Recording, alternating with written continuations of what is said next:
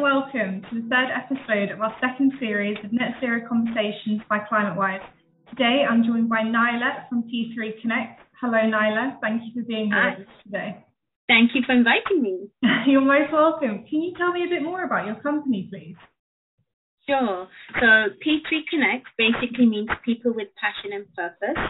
Um, I, I'm on a mission to get more companies and more people to uh, live purpose so that we can all collectively have an impact.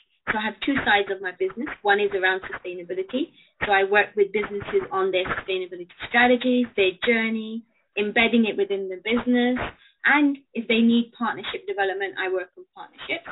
And the other side of my business is communications and employee experience, which is really putting people at the heart of communication and engagement to really drive the change or transformation or behavior or mindset change that you need. That sounds amazing. Um, so, what inspired you to become more climate conscious? Well, you know, I've always been conscious, not just climate conscious, more on the social side. So, I can go back to when I was 10 and I used to help this um, uh, visually impaired lady cross the road every day so she could go to work and bank. So, it really started when I was a kid. And then when I got into Unilever, I started realizing my purpose more. But now that I have my own business and I'm consulting other businesses to be sustainable, I'm like, how can I not have my own model and my own impact and my footprint in place? So I'm on that journey to make sure that I'm also as sustainable as I tell companies to be. Yeah, no, that makes sense. So, um, why is sustainability so important to you as a company? Look, it's for me, I think it's just simple. How can you grow and make profit at the expense of people and the planet?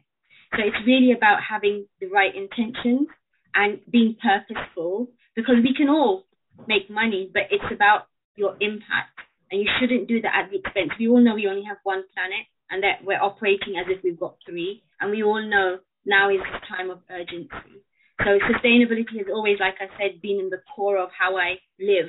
It's just ingrained in me from the beginning. Yeah, no, it's a great way to be. It's definitely the way to lead your life. So you um, help other companies practice sustainability and help them become more sustainable. But is there anything in particular you do as a company to really be sustainable? Yeah. So you know, um, I started with the social side because that's where I'm stronger, the social and the economic and the government side. So I do contribute 2% of my pre-tax profit to my charity partners. I have one in Pakistan and I have one in the UK in Tower Hamlets.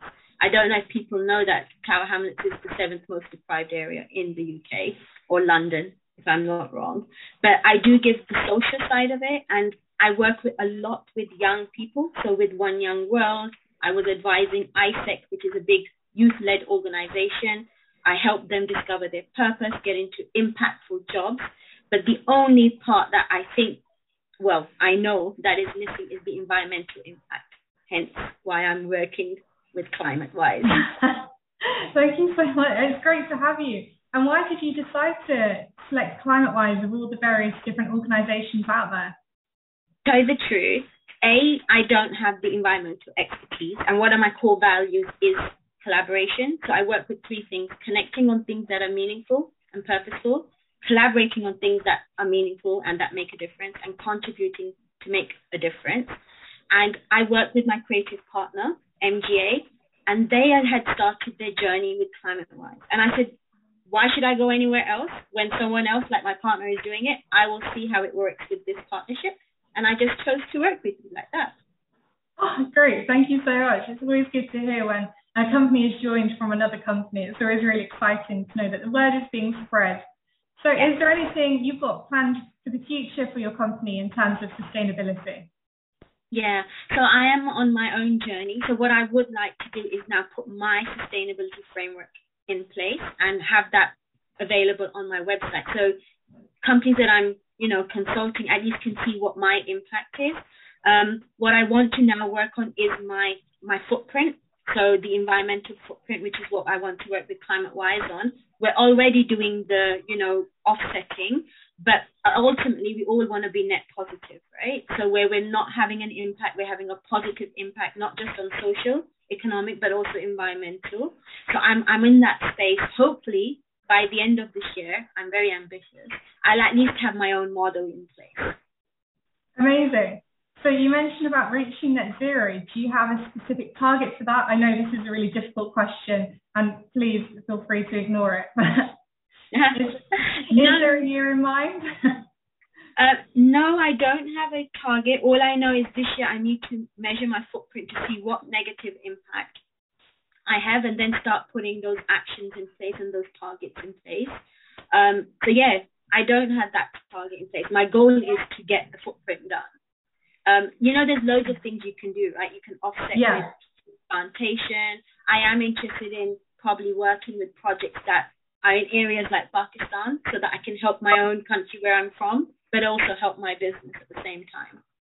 Amazing, amazing. And what would you recommend to other companies who want to get involved in climate positive targets or just involved in sustainability?